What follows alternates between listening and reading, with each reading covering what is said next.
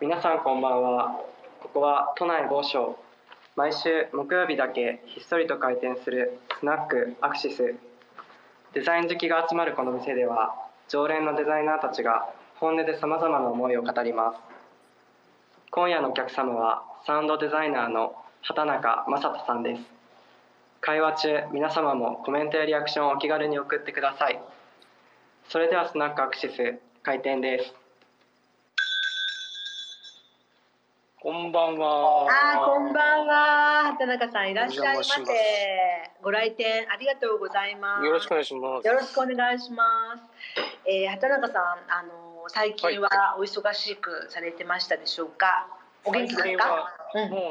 あれであれこの間お会いしたのっていつぐらいでしたっけ、えーっ、とも二週間前ぐらい三週間前ぐらいああもうそんな前でしたっけ、そうですまあね多分それあからずれっとそんなぐらいかなあれ、うんですよねうん、そうですね、そうですね。うんうん、あのーお忙しくされていることと思います。ええおかげさまで本日はありがとうございます。はい。いえいえで、あのーちょっと早速なんですけれどもね、はい、あのーなんかずっとちょっと気になってることがあって、ええで、まあ皆さんに聞いているんですけれども、はい、なんかあのーよくほら環境が人を作るって言うじゃないうんうんですうんか。はいでね、えっと、だとすると、まあ、その例えばそのデザイナーさんとか、まあ、建築家とか、まえあ、えそういう人たちが作る、まあ、作品にもねあの絶対まあ反映されているだろうなっていうふうに思はいって、でそう考えるとなんかそれぞれのそのデザイナーさんが、まあ、どんなふうにねどんな場所でどんなふうに育ってきたのかなっていうのがなんかすごい興味を持つようになってね。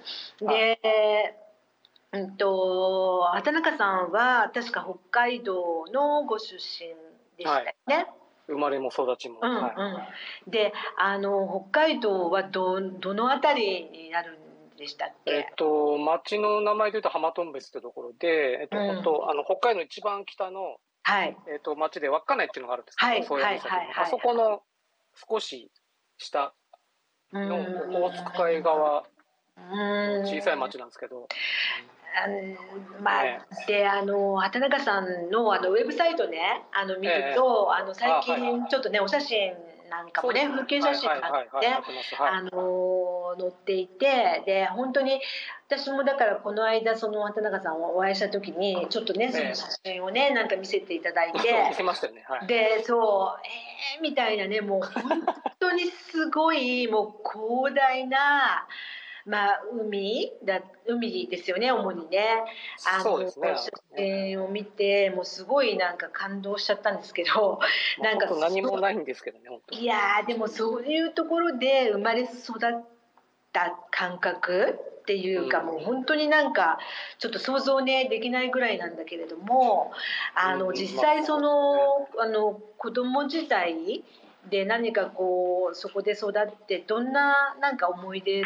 てあるありますかね、なんかとにかく、うんとにかく外で遊んでましたね。うーんだからやっぱりまあ冬はちょっとなかなか厳しいんですけど、はいまあ冬はだけ外で遊ぶんですけど、まあそうですよねそうですよめねちゃくちゃ寒いんででも冬。うんだから、うん本当に最北端ですね、うん割とね、うんもうほほぼほぼ最北端。最北端ちゃんと流氷も来るんうんは流で、氷も海沿いなんで本当風が強くて、うんい、えだからあの本当朝髪セットするじゃないですか。うー、んはいはい家出た瞬間全部反対側に行くんですよね分け 目がなるほど。みんなこあのうんう固めないと固めないと。固めないといけないみたいなうすごい風が強い街でであーとにかく夏でもやっぱり2 5 6度当時はうん最高でもそれぐらいだったんで、ん。えうん。とにかく寒い街だなっていうのは子供の時から思うん。って、うんでちょうど自分はあのクッチャラ湖っていう湖があって、うん。そこのすぐ近くで生まれ育ったんで、まあ、しょっちゅうそこのクッチャラ湖に歩いて行ってええ。でまあ年頃になるとウォークマンとか持ってうん。音楽聴きながらぼーっとしたりとか、ええ。まあ、スケッチブック持って絵描いたりとか、まあ、ええ。父親からカメラ借りて写真撮ったりってことはうん。もうすでに小学生ぐらいからやっあ、小学生ぐらいから。へて化石掘りに行ったりいろいろやってえましたけど、え。全然違うねすごいやっぱりインテリジェンスの小学生いでやすイよンテリジェンスでもないですけどねなんかそんなあのゲームを買ってくれなかったから別に外でしか遊ばないウあーへでもウォークマンを買ってくれたんです、ね、ウォークマンねォークマンねうちの親は割とそういう音響機器とかああやっぱりなんか好きなんでうんうんそういうのはすぐね OK 出るんですよへーそうなんですねそうラジカセもめちゃくちゃいいやつをすぐポンとへえ買ってくれたりとかしてえうんお父様はどういうお仕事されてたんですかうちの父親は結局あの僕も小さい時はうんあのいわゆるハイヤーまあタクシーですねタクはいはいハイヤーの運転手やってて、うーんでえっと僕の小学校途中ぐらいから、うんあの親戚が経営してる建築会社とか建設会社に勤めるようになったんですよね。へえそうだからまあ割と町のうんそういう工事とか、ええそういうえのをまあ仕切って、まあ、自分で重機やる時もあるんですけど、まあへー現場仕切ったりなんかみたいな感じでえうんやってたんで、まうあ、ん割となんていうんですかね、まあ、昼間はあんまりいないですよねだからね。うんだから結局自分もそれでその、うもうんラジカセで録音したりとか、へあのえレコードプレイヤーみたいなので遊んだりはしてま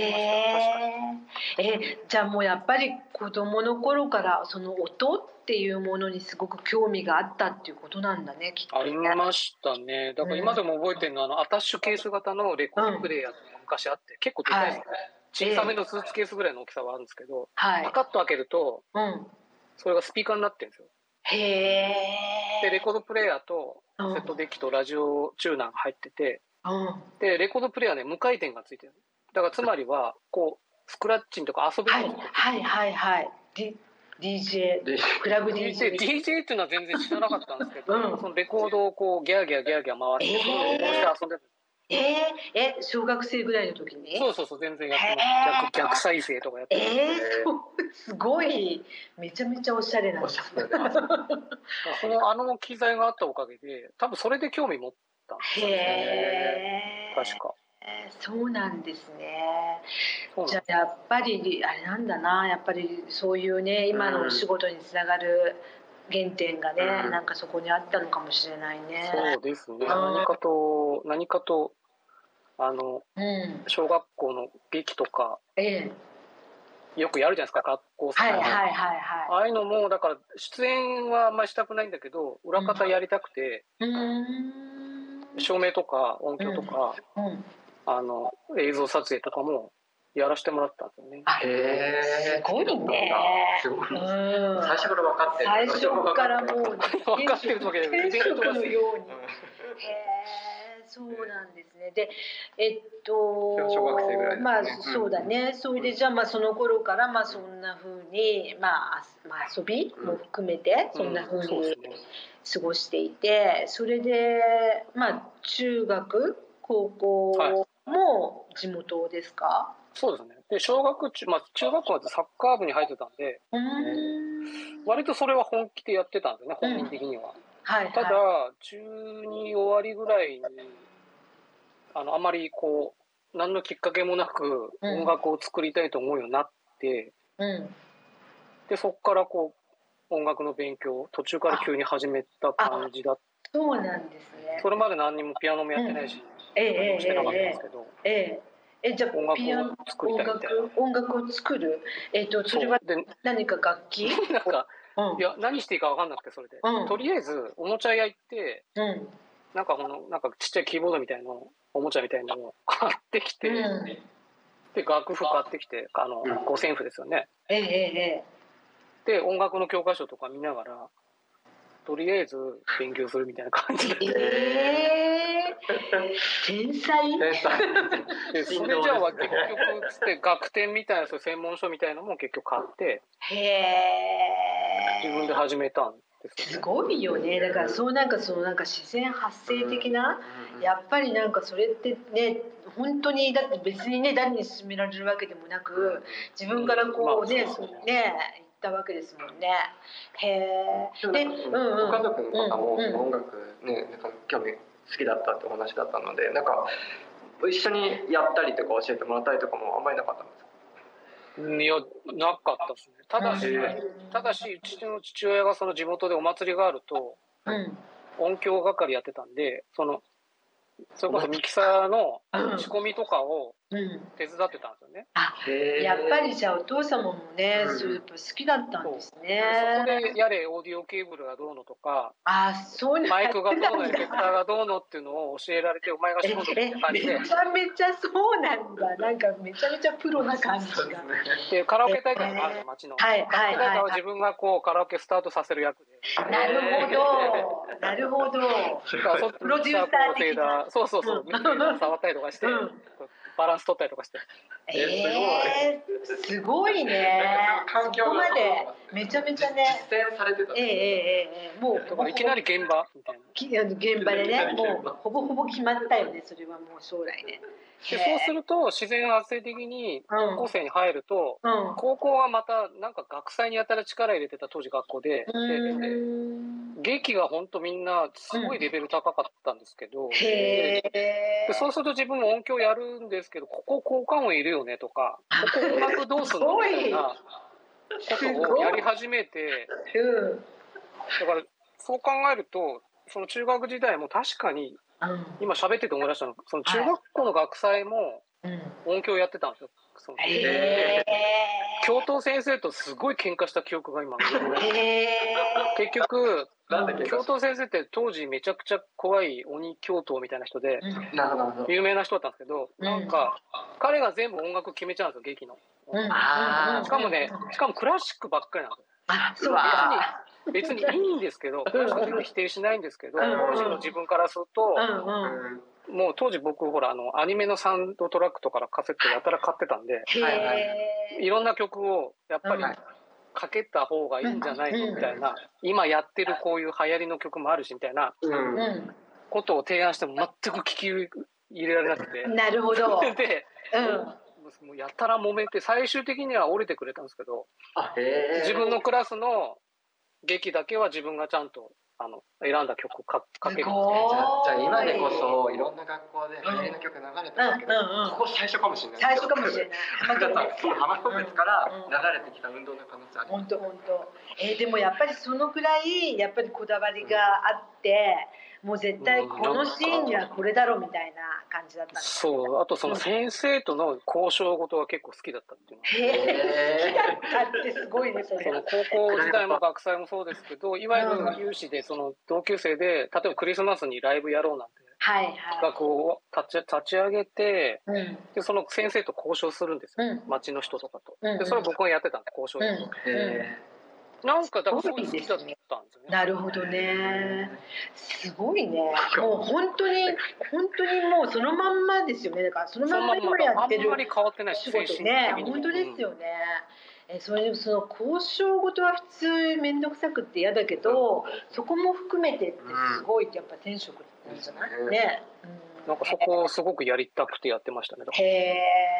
らだからあんまりその自分が演奏とかなんか歌いたいとかっていう気持ちはあまりなくてううーんん。なんかそういう制作全体に関わってたいっていうか、うんうんそれがうまくいくようにうん。なんかサポートしたいみたいなへえ。マインドでしたね。ずっとなるほどね。でもじゃあ、うんと結局じゃああれなのその自分で演奏なんかうんこうっていうのもじゃああんまりあれですか。そのまああんキーまりそボードこはは。、うんうんあの結局それも高校時に思ったんですけど結うん局ピアノをや慣れてる子とか周りにいましたけど、うんやっぱ無理なんですよねその10号ぐらいから始めたはり、いはいはいある程度は弾けますけどもちろん弾くんですけど、うんうんいわゆる基礎的な部分で言うとうんとてもじゃないけど小さい時から訓練した人にはかなわないうんのは分かっていたんで、じゃあ自分は作る方に行こうと思ったんですよね、あ単純に。あなるほどね。プレイヤーではなそく。うねえで、プレイヤーとは仕事をしたいけども、自分はちょっと作曲とか作る方に専念をして、ー、そうなんだ。で、うんそういう仕事をしたいなっていうのをもう高校ぐらいからぼんやり、あーぼんやりとかかなり明確に先生にも言ってましたけど、なるほどね。うんもう当時は一人でシンセサイザーで打ち込みできる時代になりかけてたんで、うんでそれも先生にちゃんとプレゼンするんですよねこういうものがあってこういう機会があって、うんこういうふうにしたら音楽が作れるので、う自分はこういう仕事したいんですって話をしてうん。へえそうするとその先生はどどんな反応だったんですか。当然理解されることもなくうんだって当時自分の地元でも美容師になりたいって言っただけで何考えてんだっていうぐらいうんなんかそういうこうよくわかんない職業みたいな感じでうんそんなんでやってけんのかみたいな感じになっちゃうんですけどなので、まあ、とりあえず先生を説得するためにはじゃあやっぱり学祭で実際にやるしかないから。はいはいはいだからは学校祭が自分にとってはそのプレゼンの場っていうかなるそほこどでこう技術を説明したり、いなるほどね、まあ、自分はこういうことができるんですって話を、まあ、3年間やり続けたんで高校3年の時にはだいぶ理解されるんやあなあそうなんですねなるほどね、そっかすごい理解されていってるところに持ってってますからねすごいよねすごいですよ本当だよねだから実際にねこう見せて、うんねまあやっぱりどういうものかねきっとイメージできないそうっそてうそうなるもんね先生もねで何より先生よりも親の方が大変なんでああ親を納得させるには先生を味方につけるしかなくて、うん、ままあ、それでまず先生から落とそうと思ってうんすごい先先生生かからら口説戦いて略的そうだねそうだね、うん、ででも親なんがか、まあまあそうこんう行っんてんだったらみたいな感じだからまあまあまうんあそれでっつってでそれで札幌に出出ることになるんですけどねなるどほどなるほど、えええそえっかそっかでもなんだろうやっぱりちょっとそのまあねこう言ってはあれだけれどもやっぱりねうん浜頓別ってまあなんていうのすごくなんていうのかなこうあまあ都会とはさ全然違うもう全然違いますでしょ全く違うねねでやっぱりその保守的だったりとか、まあ、もちろんその、ね、自然は美しいけれどもやっぱその本当なんていうの、まあ、ただ美しいだけじゃなくてそのね厳しさ、まあ、それはやっぱり本当に住ん住んでる人じゃないと分かんないし、ね、そうなん雪とですよねかだってやっぱりね本当に、まあ、かなり厳しいところだと思うんですよね。だからそこででも、ね、その音楽をやろう、まあ、やる制作に関わるうんようになるっていうのが、なんかちょっとすごい結構すごいことなんじゃないかなって結構思っちまゃあったりそうなんですよねそう。でも唯一救いだったのはうん結構変な人が多かったんですよ当時。へえ例えばずーっとつえっ、とずーっとその歴史を研究してる人とか、へえそれこそ星が好きすぎて天文台作っちゃった人とか、へえあの近所だとラジコンヘリが趣味でもう家中ラジコンヘリだらけのおじいさんとかおじさんとか。へえすごいでうちの実際親戚でもアンプ自分で作る人いたんですよねあそうなんだだからちょっと変な人がたまたま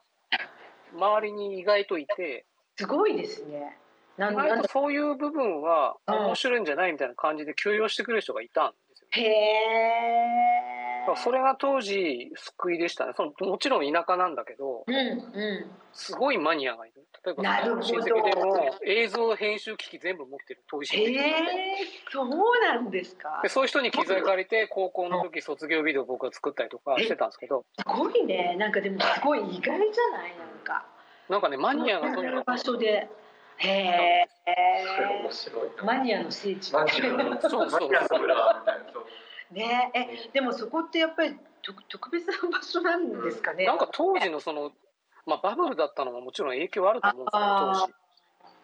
時なんかその東京に住んでたんだけどって人もいましたしね、へそのえ移。住してきた人もいるし、へえ。あ、そうなんだ。じゃあそだうからなんか意外とそういう意味では文化的には面白かっあ、そうなんですね。いや、それは結構びっくびっり。くりですうねん、うん。じゃあある意味ね、そのじゃあまあ恵まれてた部分もじゃああったかもしれない、たね。かなり恵まれてた方だと思いますよね、そういう意味で、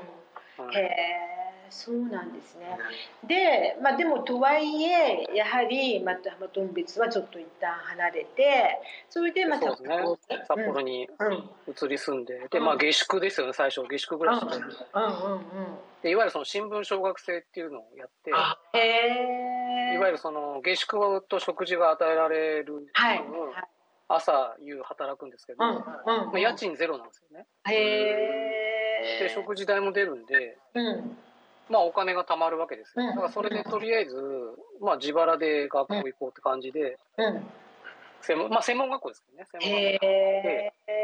校、まあ、音響の音響の学校に入ったの専門学校に入ったへえので音楽はもうちょっともう自分でやろうと思って、もううん当時もう自己流になっちゃったんでちょっともうあれかなと思ってでも音響機材ってやっぱり買えないじゃないですか、高いし。はいはいだからそれは学校行って触った方がいいなと思ってうんで専門学校入ったんですよね。へーえー、でもそれ全部じゃあじ自活してたんですねじゃあねあのそうですね、ある、そうですね、朝もう2時起きぐらいして、すごいなで、3時に販売所行って、で、5時ぐらいには終わるんで、配達が。で、あそっから2時間ぐらいしか1日作曲する時間ないんで、朝のだから5時、7時ぐらいはずっと下宿の部屋にこもって打ち込みして、うんだから12曲作るのに当時1年かかりましたね。えー、そうなんだそう、一月に1曲ちゃんとできるかどうかって感じで。でもその、やっぱりそれを持って売り込みに行って、うんうんやっぱり2年間でになんか二十数曲作ってっていう感じだったんででもそれは最初からそう,、うんそういうつもり計画だったんですか計画出て多分うん1年の終わりぐらいからもうちょっと景気が怪しくなっていていわゆるバブルがはじけるうんぐらいで、まあ、いわゆる僕は氷河期の最初の世代なんではいで音楽制作の会社だったって当時札幌ほとんどないわけですうよ、んでもうこれはもう学生時代からもうんううんいきなり個人事業で行くしかないだろうっていう見立てを立ててすごいねまあ、それでその新聞小学生もやってれば、まあ、お金は使う暇がなくなるんで、まあ、その2年後いいにな備えて、うんまあ、準備をしてうんただかといって卒業した後すぐ食えるわけではないので、うんまあ、2年ぐらいはかなり大変でしたけどねやっぱね23年は全然軌道に乗らなくてって感じだったんですけど、でもまあ一応それを想像して専門学校の先生にもちゃんと言ってました1年生から、うんうんもう最悪自分でやりますっていう。えーそれで自分も実際その、まあ、できたじゃあ作品をその、まあ、聞いてもらうそですねうんはいで売り込みに行くわけですか。で代理店とか行くんですけどことごとくもう門前払いっていうかやっぱりその基本紹介じゃないとまあ覚えない、名ね、刺もくれないしだうんからなんかそういう感じでしたね最初のえ1年年2年えまあしょうがないですけどって感じうん、でもそれでもまあそれをずっと続けられてたんですか。そうですねあとはまあ同級生卒業したその同じ同級生からうん例えば映像の会社に入った同級生がいてその人から仕事もらったりとはいはいはいかはい。まあそういう感じで最初は同年代と一緒にこう仕事をやるんですけどねうん最初の時ってうんうんうん。なのでまあそれでじょ徐々にうんペースをつかみつつであの自分がさっき卒業した学専門学校も講師として行ったりとかしてたんで、だからそれをまあやりながら食いつなぎながらどうしようかなっていううん中である程度食べれるようになってきてうんでもやっぱりねなんか不満なわけですよ不満っていうかうん。こう同じ1年同じルーティンで仕事が回っててあなんかこのままでいいんだろうかっていうのーは常々思っていなるほどてで20代のうちに一回海外出ようっていう計画はもちろんあった。してたんですよね。うんうんでこれはどっかのタイミングで出るしかないと思うんうん。って、でたまたま当時ドイツにネットワークができてたね、ええ来てたんでそこでもう思い切って住んじゃおうと思って、うんうん。あのハンブルグの方に2年間えす住んででもう当時は札幌のお仕事もあったので、ーそれこそリモートですよね。ネットで。もうインターネットも、まあ、えデジタル回線になりかけぐらいの時ですけど、まうあ、んなんとか音源ぐらいは送れる時代だったんで、えードイツにいながら日本の仕事したり、あそうだあもそれうでリモそートの頃に来そうからリモートワークたんだへえにそれが2000年ぐらいの話ですけど、 2000年ぐらい2000年ぐらいでそんな環境だったんですねなんかもうもはやですねあんまり記憶がないんですけどもうなんかネットはでもかなり遅かったですけどね、まあそうですよねかなり遅い時代でしたけど、うんハンブルグってあれですよね港町ですよね港町ですね。なので、うん当時、あ当時ですか、今も2番目ですかね、ベルリンに次いで大きい町があるんで、うんでもそのハンブルグのそのネットワークっていうのはどどんな風にでできたえっのと、札幌のうん最初の二十歳ぐらいの時に、うんえっと、多分このままこう代理店とか営業してても拉致開かないなと思っていてうんで全然違う分野行こうと思ってアートに行ったんですよねアートの方のえ人脈っていうかコミュニケーション取りたいなんか面白そうだなと思ったんででたまたま見つけた新聞記事ーでうん当時ドキュメンタっていうすごい有名なアアートフェあのイベントがあった、はいそれのキュレーターやってたヤンフートっていう人が超大物キュレーターなんですけど当時はい。札幌に来てるっていう新聞記事見てへでそれでなんかどうやらなんかアーティスト何人かで滞在して作品作るみたいででなんかなんかボランティア募集中って新聞にあったんであ、そうなんだ。ですぐ電話してうん。 「ちょっと手伝いたいんですけど」って言ってえ、すごい、それは。どうせ仕事もないしいいやと思ってでそこそにれ飛はび込んで運命の出会いだね。であとにかそれはくとにかく何かこうネットワークを自分なりに作りたいと思っていたんでいわゆるその業界よりはあんまり音楽すごいを。必要としてないっていうかそのうんまだ音楽家があんまりいないとこに行こうと思って、うんうん。すそこごでい。その行ったんです戦戦略的ってわけじゃないですねひらめきで行ったんですねあ面白そうだなと思っすごいね。ああ、なるほどね。でもすごいですね。それでチャンス掴んだわけですもんね。てでもなかなかそれも難しくていきなりチャンスつかめるわけでもなく、うん。うん意外とその下積みじゃないですけどいろんなこうお手伝いをしながらまあなんかまあとにかく仲良くならないと話してたんだけど、うん。うん。もう計算も度外視ですごく度外視で、本当にアートの人たちと関わるようになって。うん。うんあでもこういう人たちがいるんだったらちょっと海外も行ってみたいなと思ってなる始めて、ね。で最初にヤンフートに会えたんで、それうがん。ラすッごいキーね。いでや、それすごいことだと思う。あのーすごいこう怖い人怖い人って言ったら変です優しいんですけど迫力がすごくてやっぱり、まあ、当時もう VV はした時なんでヤンフートがうんなので。でそのヤンフートとこう関わってるうちにあ意外とこういう大物でもこういう感じなんだみたいなすごいな。変な慣れがついてしまいすごいな。あんまりそれヤンフートに会って以降あんまり誰に会っても驚かなくなって、うん怖くないってうんいううんうんうん。えだってその頃ってまだだって二十半ばぐらい。 112です、うん112の時うんあすごいそれはすごいね最初からもうなんかねドカンと。でヤンフートと飲むと居酒屋とかで飲むと「お前は何したいんだ?」とかって毎晩聞かれるんでなるほどとにかくそこでヤンフートにプレゼンしなきゃいけない英語でしすかごい。えでも言葉はどうだったんですか、うんそんなだって適当ですよでしょ適当適当うんできない適当適当すごいね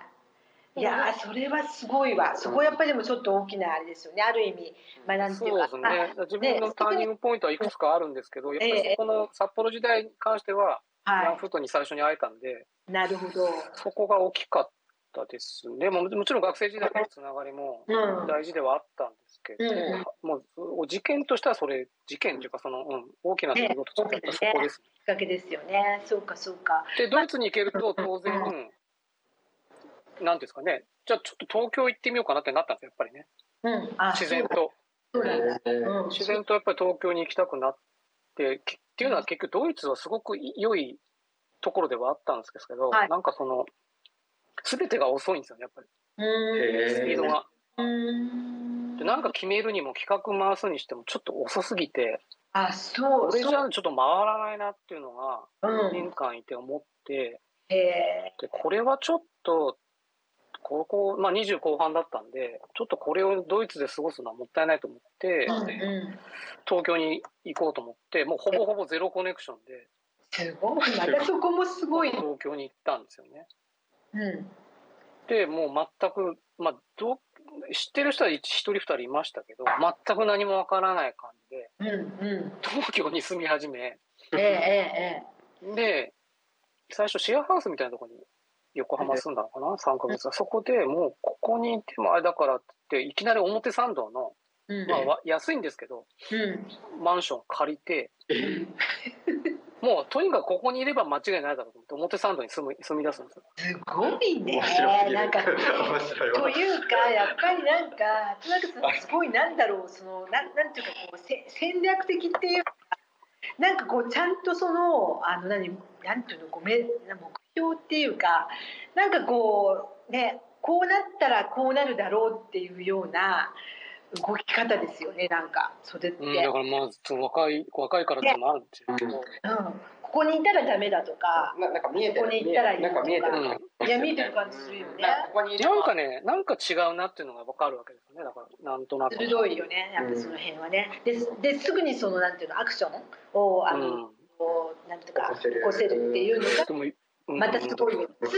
普通だってそれでさなんかダラダラさいやなんかこうなんか違うんだけどみたいなダラダラみたいななっちゃうのドイツと東京にポンポンは無理ですポンポン無無理理ででしすょよ無理でしょ無理でしょしかも全然もう金欠も金欠でお金ないくてみたいな感じでしたから余計だにからね無理よお金のえだって札幌からドイツだとポンポンはないからないねですよねそうそうそうそういだやってもうだから不動産屋もよく貸してくれたなと思ってそうですよね確かに低で収入自分のホームページ見 せてとりあえずこういう仕事してるんですみたいな感じで見せてそのおじさんがまたオーナーなんか不動産屋とかオーナーなんですよねうーん大「家さあん君面白いね」っつって「いいよ住んでいいよ」って言われてえでえ表参道ヒルズの真裏なんですよええー結構安かったよでも当時そんなところにえあ同潤会があったあって当時もうヒルズがもう立ちそうな時だったんであ立ちそうな時完成間近のあーあそうですかそうだえすごいねめっちゃ華やこかこにいればもう絶対にレセプションも多分歩いていけるし、営業にはなるだろうえでえ住所名刺の住所見たら「え神宮前4丁目なんですか?」みたいな話になるからなるほどちょっとねちょっとそなんうかそうそうそううんうんうんなるほそどれも含めて表参道住んじゃえと思ってそれですごいはったり的な そうはったりでもすごい最初それがないと相手にされないだろうと思って多分ああいやすで神宮前4丁目住んでてドイツから来ましたって言うと必ずみんな「えっ?」ってなるなるほどなるほどなるほどなるほどそれすごいねさすがにねそうですよね今何になもんかな面く白いやつがいるっていうのがバーッとこう話が広がりでそこでいわゆるその、えっうんとそこでも一応こうきっかけっていうのがあってアシペイフランスのは人いと最初知り合ったんですよね。はいはいはいでそこからあの建築家のあの黒川正幸さんうんデザイナーかうん建築家兼デザイナー建ですよ築ね。正幸さんとお会いし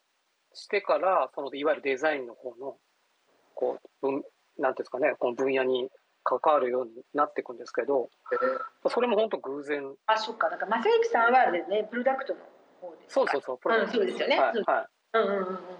い、でへなーんかその当時正幸さんがその丸二木工のはい椅子のプロデュースしてた時で,、うんでそこのちょっとこう今展示するんだけど、うんなんかちょっといい感じの音入れたいんだよねみたいな感じでえーその展示用の音を作ったのが自分の中では割とそのアシペフランスの件とその正幸さんの件と、うん場所に音をつけるみたいなアシペフランスも結局銀座のお店に音をつけ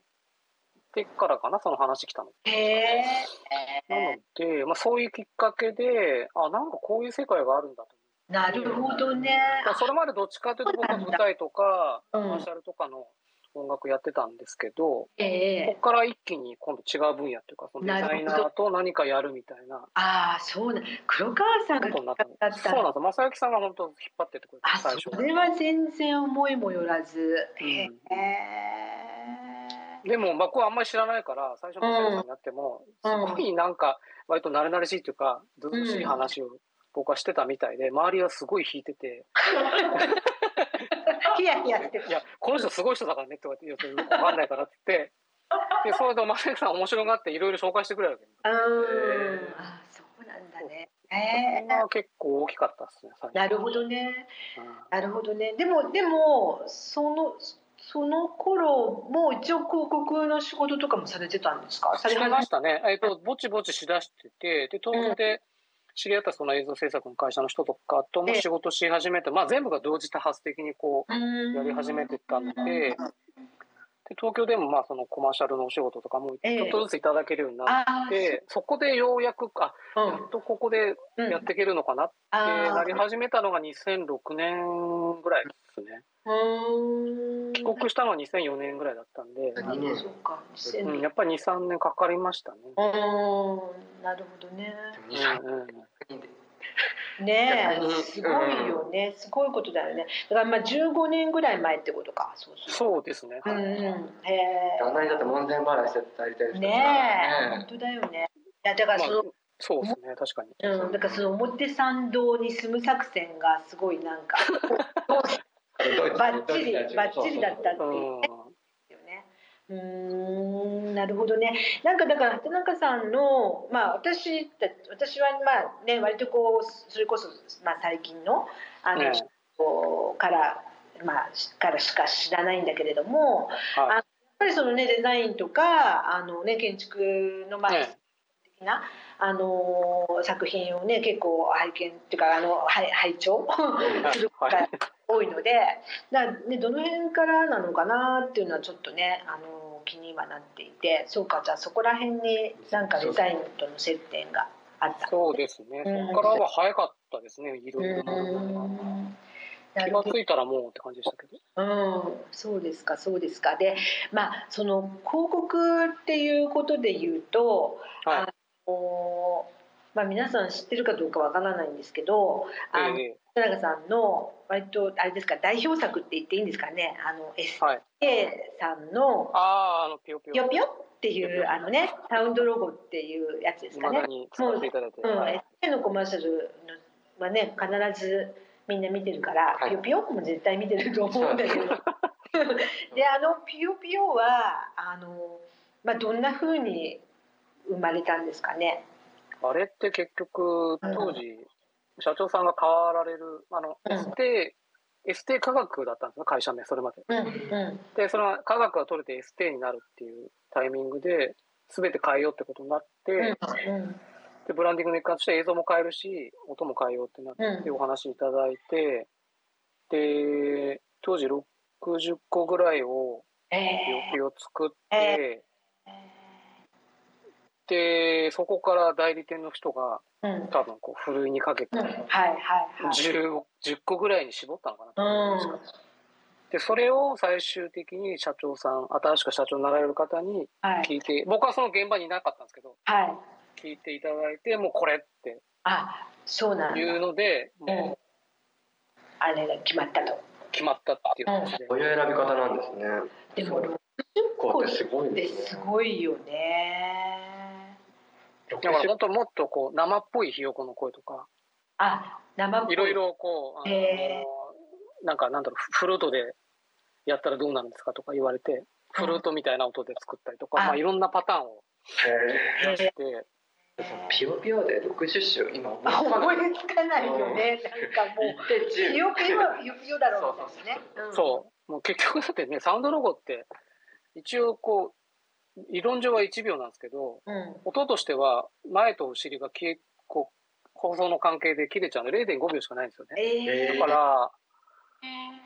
実質、だから0.3秒ぐらいで完結してないとうん成り立たないんで、もう本当1個ぐらいしか音が、音符で言ったら1個ぐらいしか入らないんですよ。あーすごい世界だよね。でもそれを聞いてやっぱり世の中の人はうんこうなんか何印象付けられたわけですもんね。なんかこう耳に残ったりっていうすごいそう、残ったり残んなかったりみたいえな。そうですね残ったり残んなかったりですよねすごいねすすごいごいお仕事ですよねそこはねうん最初は本当、容量が分かんなくうて、んで、それまでその携帯電話のいわゆるその操作音みたいなはいことはややったことはあるんですけど、またそれとはまた全然違うんで、うんそういう UI の音ってあんまり目立っちゃいけないですよね。悪目立ちすると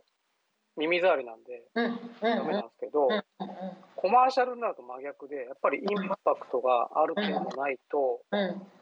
印象に残んないんで、まあ、そことのこう難しい頭の切り替えが難しくて、難しいですよねあとなんかあの一番ほらなんかサウンドロゴでなんか、まあ、苦労されたっていうかあの、うんそうだったっておっしゃってたのがあのソニーさんの、あソニーうんうん、ソニーのですねはもう難しいとうんか、プレッシャーがすごかったですああ。やっぱりあの、いつソニーのうん。裏で音を出すっていうのが、うん。最初声のファイルだけ送られてたら、もうえらい緊張し始めちゃって、それで。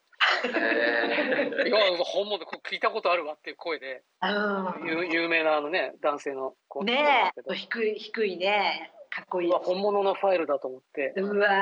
でその声聞いてたらもうこれだけでいいんじゃないとかにー。なっちゃうんで、うんうんうんうんうん確かに確かに。これにプラスつけるのかと思ってうん。もう何にも手につかなくて他の仕事はああ、へーねそれはそんな集中度ねで何つけてもなんか違う負けてんなこの声にと思って、で最終的には2パターンなんかあったんですよね CI とかで、うんでで最終選考に残った2つともえ。結局は、あの採用していただいてうんえすごいじゃないか。うんそうなんですよ。なんで、一応当時だから、なんか、なんか2種類あったんですよ、当時。そういうへえ。知り合いじゃあ絶対でも今はでももうあれですか使われてない。もうと、うん、もうね、あれ1年ぐらいで終わっちゃって、結局経営者が変わると、全部変えちゃうんですよね。へ社え。長さん変わると全部変わっちゃうんで。うん。確かあのスト当時だからなんか外国の方の経営者が入ってから変わっちゃったんで、なるほどね。うんうんでもきっと今でもねどっかにね残ってて聞いたら絶対あこれ。ううん一応なんかあり,、うん、ありますねどっん。かに資料があったはずなんですけあど、そうなんだ当時はもうコマーシャル流れるともう気にしちゃって僕 もちゃんと流れるのかなと、うんうん SD もいまだに聞いちゃいますもんねコマーシャル流れるえーやっぱ聞いたねいいよねそうだよねうんでももう安心まだまだまだ変わってないなと思ってうんね。そうか、なるほど、そうなんですね。で、あのーなんかそのなんだろう。建築の中でのその、えまあ音をねさっきのちょっとえあるんですけど、あの建築空間の中でのまあ音もあのまあ、うんだからなんだろうスカイツリーえはいのええね、あの有名なあの空間で、あのなんだろうちょうどだから開業した時に、ね、なんかねえこう全てね企画サウンド系企画されたりとかしてたっていうお話も聞いてるんだけえれども、ええええなんかあのー結局さっきもちょっと渡辺さん言ってたけど、あんまりその何目立っちゃいけないでそうなんですよその耳障りがいいことえうんでその気にならないけどでも嫌じゃないみたいな。だからそうですそねのバランスってやっぱり本当に難しい。難しいんですよね。でそれはけいわゆるそのいろんな人が来る建築空間でも違うしうん、あの美術館とかその展覧会でやることもやっぱりちょっと変わってくるんですけど、は公共空間の場合は本当に自分が目指したのは照明と同じ役割っていうかその消すとなんか違和感ある暗いなとか、はいはいは消すとなんか変だよねっていうレベルにい。うんいけたらいいなっていうのが当時あったんで。うーんなので結構そこに行くのが難しいんですよね。どうしてもその演出めいたことやりたくなっちゃうし、うんうんうん、なんかだからその個性を消すまでいかないんですけど、うんギリギリ機能だけ残して個性は消すっていうところえのとーころがやっぱデザインとちょっと近いなと思って思想的には、なるほどうねん、。ギリギリ削ってって削ってっなるほどて手触りとか見た目とかっていうことはやっぱりこだわるじゃないですかデザインってだからそこにとマインドは近いのかもしれないですよねだうからねんだからあんまりこう作家性を出さずにでもうん、そうですもねのが強度されるとか、まあ、愛されるとか、まあ、そんなこうとね、ん、まあもしくは長く使ってもらうってことうんを考えると、なるほど。対まあ、音楽の音源のその対年数っていうのも必ず意識するんですけどこれがじゃあ5年後10年後もうんかかってて大丈夫かどうかっていうのは、なるほやっぱりそど。こもやっぱりどうしても出てくるので、うん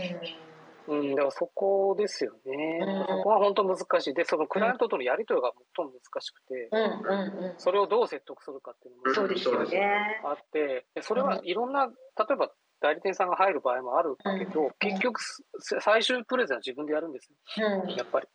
やっぱりそこはできないのでうんうんやっぱり自分の言葉でやるしかなくなるほどね。あれ、うん、だからそこはやっぱりちょっとそれこそ最初の頃のその地元にいた頃のそのいわゆる交渉事も含めてええやるやるっていうところの多分そういう多分なんかスキルっていうかそういう考えマインドはやっぱりずっと変わらず役に立ってる。役に立ってるなとは思いますよね。やっぱすりごいですね、それは。ううんん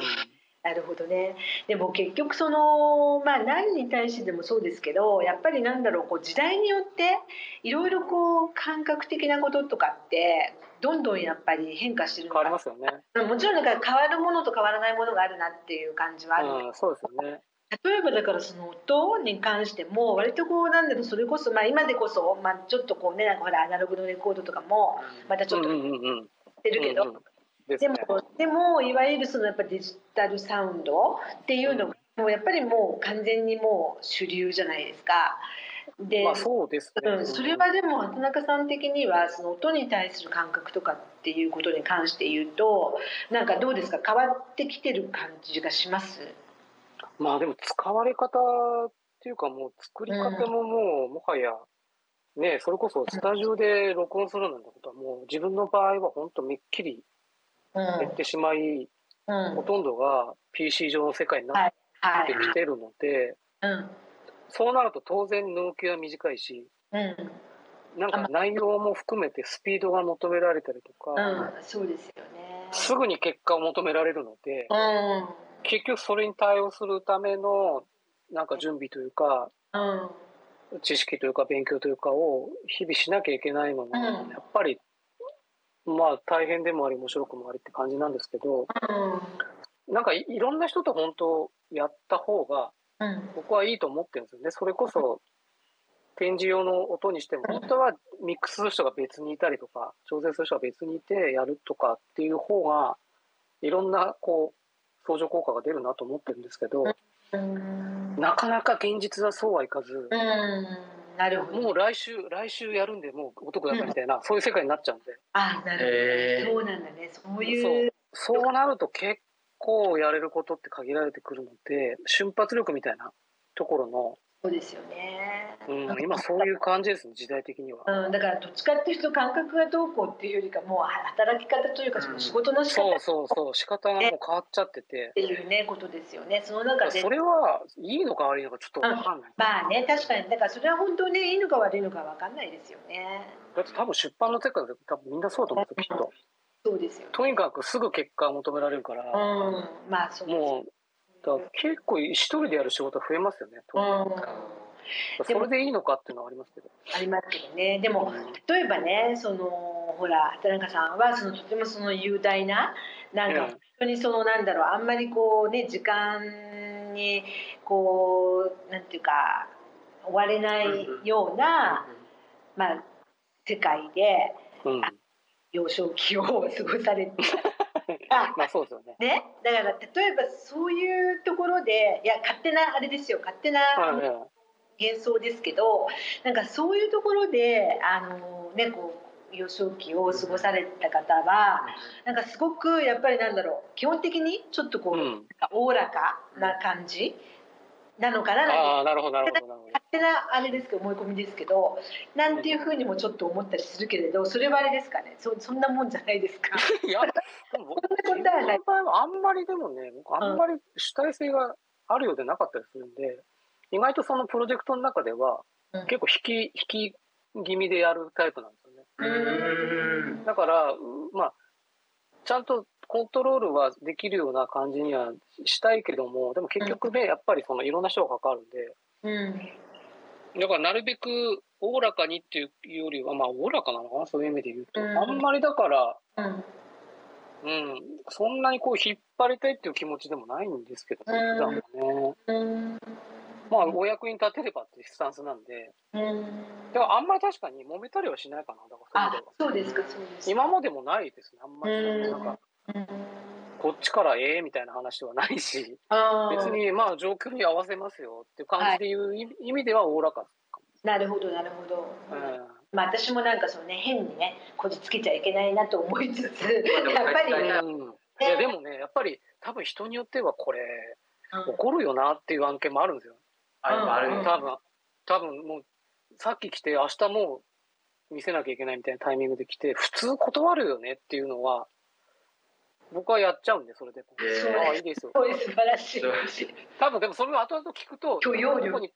断られた末に自分のとこに来てるっぽくて、ああなるうほん、それは後で聞く話なんですけどど、うん、 うんあでもまあいいっすよみたいな感じでやっちゃうから素晴らしいでもそれはでもやっぱり食えないことの怖さの方が勝っちゃうんで、なるほどねやっぱりね暇が怖くてやっちゃうんですよね。うんうんなるほどねあのーそれでですねちょっはとせっかくなのででまあ音声配信ということでいはい。デザイナーの畑中さんを、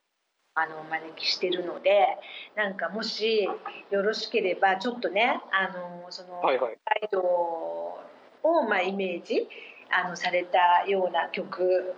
がええあるとお聞きしているのでちょっとここであのリスナーの皆さんにも聞いていただこうかなと思うんですけれどもよろしいですかね。はい。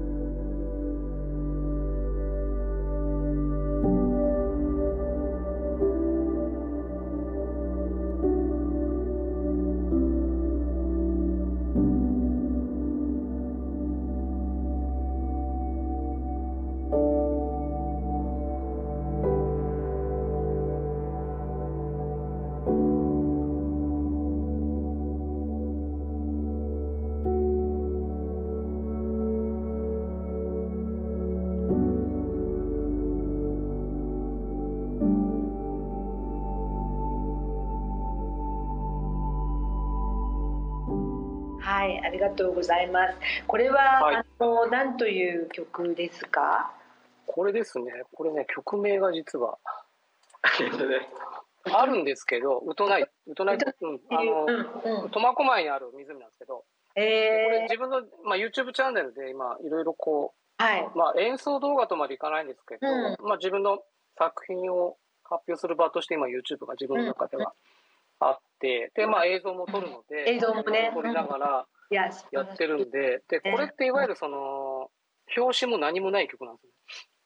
ん何何？表紙、表紙が何も、リズムも何もない曲あ、で、はいはいはい。でいわゆるその自分の中の、まあ、体内リズムってよく言い方するんですけど、うん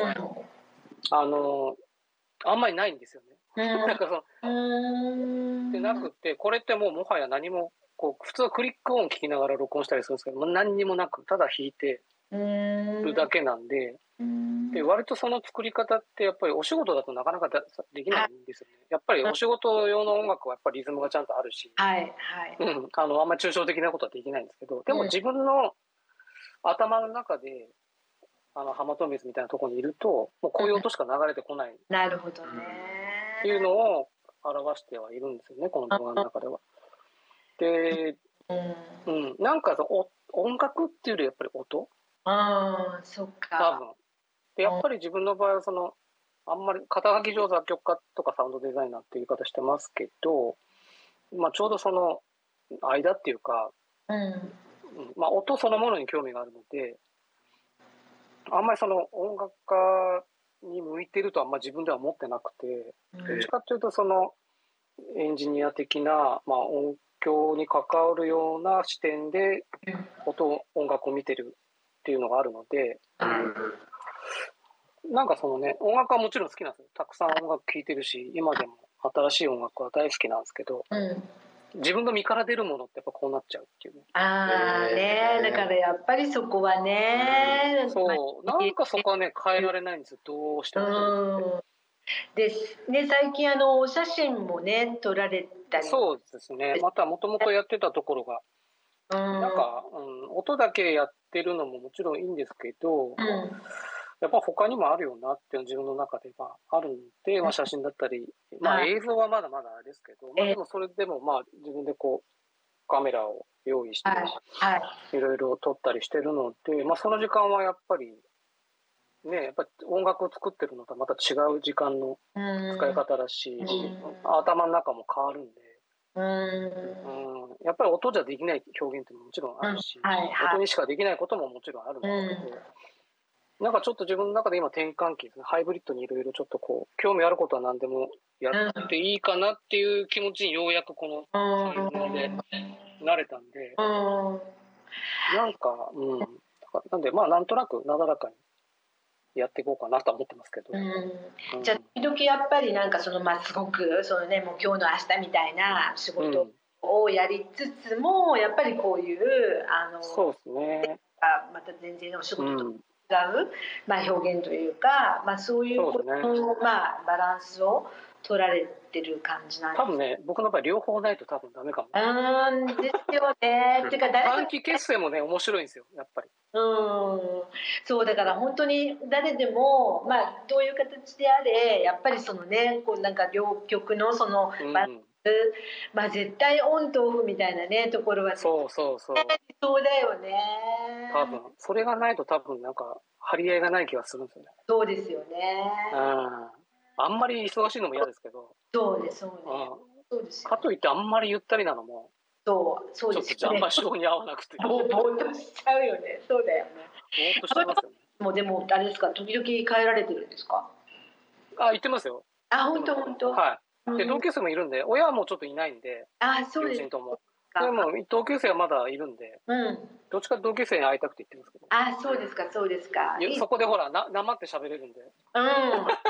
ええそうかそうかいいな聞きたいけど。 うんえー、ででも、えー、と今拠点はあの、はい札幌ですか札幌が一きょ番。拠点は札幌ですね多はいいな窓口仕事窓口は東京にもあるんでうんなるほどなるほど。ええそうかでまたでほねコロナが落ち着いてくるとまた海外とかも行かれたりとかする。まあそうですね呼ばれれば基本どこでもうん来ますよっていうのは変わらないのでうん体力が続く限りは、うんうん、なるほどねそっえか。なんかあのーこれからなんかこういうことがやりたいとかなんかちょっとこうビビジョンというかほらずっと畑中さんさ、えうなんんかもうこうなったらこうなるこうなったらこうなるって結構こうなんていうのこうビジョンがすごくああるうかんなっていうふうに、ああなるほどええだからなんかこうまあ長期計画なのかわかんないけどなんか今なんか考えてることってあるんですかうん今はねやっぱちょっと映画撮りたいですねあそうなんだ。それはちょっとやってみたくて、爆弾発言 そんなことええまあ、た多分まあそんなねあれですけど長編なんか無理だからあれですけど、撮りたいなと思ってるんですよねで音楽はもうできてるんで頭の中はできてるんで本当にあだからそれで、そうまあ、先にだから音楽はできてんだけどうんそうねちょっと映像をちゃんと撮りたい、まあ、ストーリーも含めてええちょっとやってみたいというかもううんやり始めてはいるんですけどあそうなのねすごいまあ、手がかりというかきっかけがもうちょっとないとあれなんですけど、うん映画を作りたいですなるほやっどぱり、それはいいこと聞きましたねううんんええ映画音楽も本当はもっとこうなんていうかアプローチしてうんあれってやっぱり特殊な世界らしくてういろいろこう、まあ、売り込みはしてるんですけどなかなかこう難しい世界であれなんですけど、まあ、そのうちに自分でちょっと今取りたくなっちゃってるんで、まあ、もういいか自分で取って自分で発注してもいいかなと思って。で自分で作っちゃうみたいなできちゃううんっていうなっちゃう。そうなんですね。うんだからまあそれもいいかなと思ってい楽て、しい今そのうんミッションとしてはちょっと映画を撮りたいっていうのがあああそうですかまあそれはすね楽しみですねはそれが完成するのを楽しみにしそうですつね。つい。そうですね。はいね、ですね。ううん。もう井の一番にお知らせします。ああ、ぜひぜはいひ、ぜひリスナーの皆さんもきっとすごい楽しみはにい。あアクセス漫画をぜひあのチェックしぜてくひだぜさいひ。うんそう、それでね、田中さん、なんだかですはね、投稿していろいろ楽しいいおや話を。早い。早いそうなんですよ、はいなんかね、うちのスナックすごい閉店 時間。もう確かに。なんですけど、なんかそろそろちょっとね、閉店時間が近づいてきてしまいました。そうですね。うん、それで、あのまあ、ちょっと非常にお名残惜しいのですが、はい。なんか最後にリスナーの皆さんに何かお伝えしたいことって何かあるでしょうあか、なんかあれですか。こ告知見えたことかうんな。あーままあえまあ、何でもいいんですけどメッセージとかでもいいし何でもいいんだけちょどっとあの YouTube やってますんで、ぜひ登録お願いします。チャンネル Twitter もぜひあのフォローお願いしなます。かなかフォローお返ししますんで。そうかそうかっていうのと、あとあの久しぶりにあの11月と12月ちょっと舞台公演に関わることになって、でそれも Twitter にねアップしてるんですけはど、いさっき、はいあの11月沖縄で12月横浜えー、やりますので、久しぶりにっていうかリアル開催になあいいなりましたんで、いいですぜひねうん見ていただけたらなっていうので、うぜひツイッターフォローしてくださいっていう。わかりましたあのえっ、と、はいあれですか舞台っていうとどうどのどういえうーとですね今回「獅子と人」っていうタイトルで沖縄のええ獅子とええいろいろやるんですよ。なうんんまあ、なぜかそういう不思議な流れがへー2年ぐらい前からあって配信ではやったんですけど、えで獅子もいわゆる沖縄の皆さんが想像する獅子じゃなくて全然顔も全くデザインがあへ違えうんでそれもちょっとビジュアルもイメージ出てるんでええああれなんですけど。ですか獅子といろいろ、ええ、でいろいろ新しい AR 入れたり、舞台上もちょっと AR でこ